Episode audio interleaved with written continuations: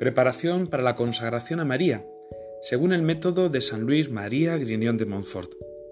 Entregarnos por entero a María para ser todo de Dios. Continuamos avanzando en este itinerario de preparación para ser todo de María, para poder vaciarnos del espíritu del mundo, para poder conocernos verdaderamente a nosotros mismos, para conocer a María, conocer a Jesucristo y así poder ser verdaderamente esclavos suyos, confiados en su voluntad, confiados en sus manos.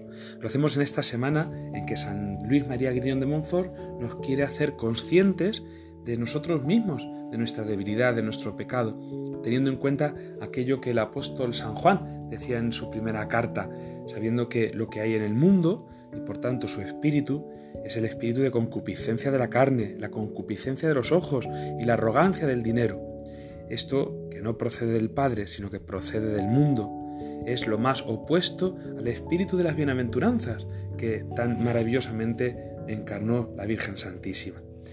San Luis María Grignon de Montfort nos quiere hacer profundizar en estas verdades y nos hace meditar hoy en el capítulo 17 del Evangelio de San Lucas. ¿Quién de vosotros, si tiene un criado labrando o pastoreando, le dice cuando vuelve del campo, enseguida, ven y ponte a la mesa? ¿No le diréis más bien, prepárame de cenar, ciñete y sírveme mientras como y bebo, y después comerás y beberás tú? ¿Acaso tenéis que estar agradecidos al criado porque ha hecho lo mandado? Lo mismo vosotros, cuando hayáis hecho todo lo que se os ha mandado, decid, somos siervos inútiles, hemos hecho lo que teníamos que hacer. Hasta aquí el fragmento del Evangelio de San Lucas, los versículos 7 al 10. En este texto vemos esta conciencia de, ser, de siervos, que es el espíritu que nosotros queremos adoptar siervos para con Dios a la imitación de la Virgen, como la Virgen, en la Virgen, en ese espíritu de la misma María. Debemos ser conscientes pues de que nosotros tenemos la concupiscencia de los ojos y de la carne, la arrogancia del dinero, la arrogancia de la vida, la vanidad y la soberbia, que son realidades con las que tenemos que luchar siempre. Con razón los pecados capitales se llaman así capitales, porque la simiente, la cabeza, la raíz del pecado, la tenemos inserta en nuestra realidad, en nuestra naturaleza, con el pecado original. Es verdad que el bautismo borra en nosotros el pecado original, pero queda esa concupiscencia, esa debilidad, esa inclinación al pecado que va dando muchas veces los malos frutos, las malas hierbas de la soberbia, de la ira, de la envidia, de la avaricia, de la lujuria, de la gula o de la pereza. Adoptar el espíritu de siervos significa reconocer que toda nuestra vida tiene que estar a disposición de lo que quiera Dios por eso, frente a la arrogancia del dinero, la concupiscencia de la carne, que engendran la vanidad y la codicia, que llevan a la soberbia, nosotros queremos tener un espíritu de profunda humildad, de humildad confiada. Eso se mostrará sobre todo en aceptar con paciencia las adversidades, la cruz de cada día. Y esto es la mayor de las penitencias, poder sonreír en la dificultad, cuando las cosas no salen como uno esperaba, cuando todo se pone en contra, cuando parece como que todo falla. Bueno, pues entonces tener la paciencia y la mansedumbre, como tuvo el Señor, de cargar con esa cruz. Nos invita también San Luis María Grignon de Montfort a meditar en este sentido en el capítulo 47 del libro tercero de la imitación de Cristo. No te quebrantes, por los trabajos que has tomado por mí, nos dice el Señor. No te abatan del todo las tribulaciones. Mi promesa te dé fuerzas y consuele en todo lo que venga.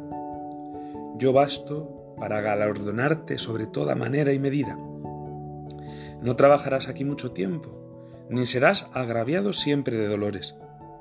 Espera un poquito y verás cuán presto se pasan los males Vendrá una hora cuando cesará todo trabajo e inquietud.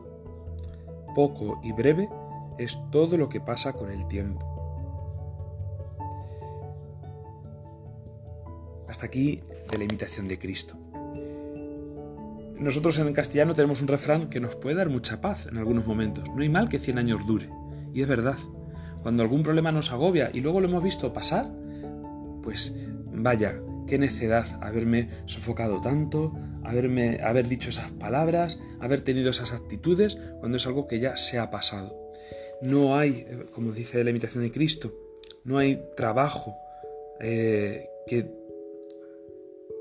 no trabajarás aquí mucho tiempo, ni serás agraviado, agraviado siempre de dolores.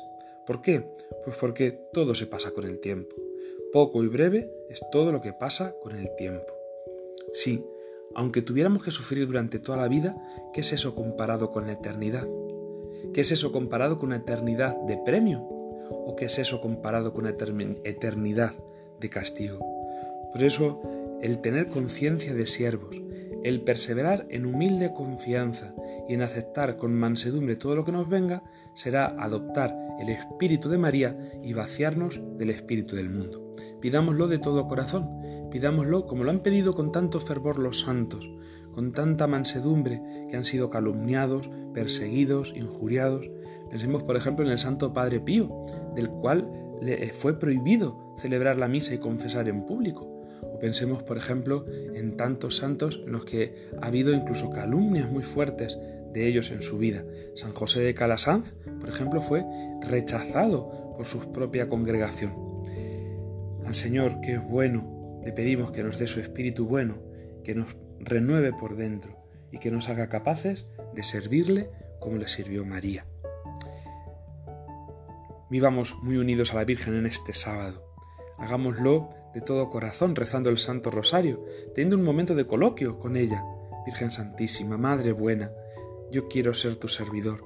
Yo quiero en todo imitarte para así agradar a Dios, para no dejarme arrastrar de lo que hay en el mundo, concupiscencia de los ojos, la concupiscencia de la carne, la arrogancia del dinero, sino que quiero tener el Espíritu de Jesucristo, el Espíritu de las bienaventuranzas, pobre de espíritu, manso de corazón, que trabajo por la paz y la justicia. Pidámosle a la Virgen, pidámosle al Señor que llegue a realizar esto en nosotros. Gloria al Padre, al Hijo y al Espíritu Santo, como era en el principio, ahora y siempre, por los siglos de los siglos. Amén. Ave María Purísima.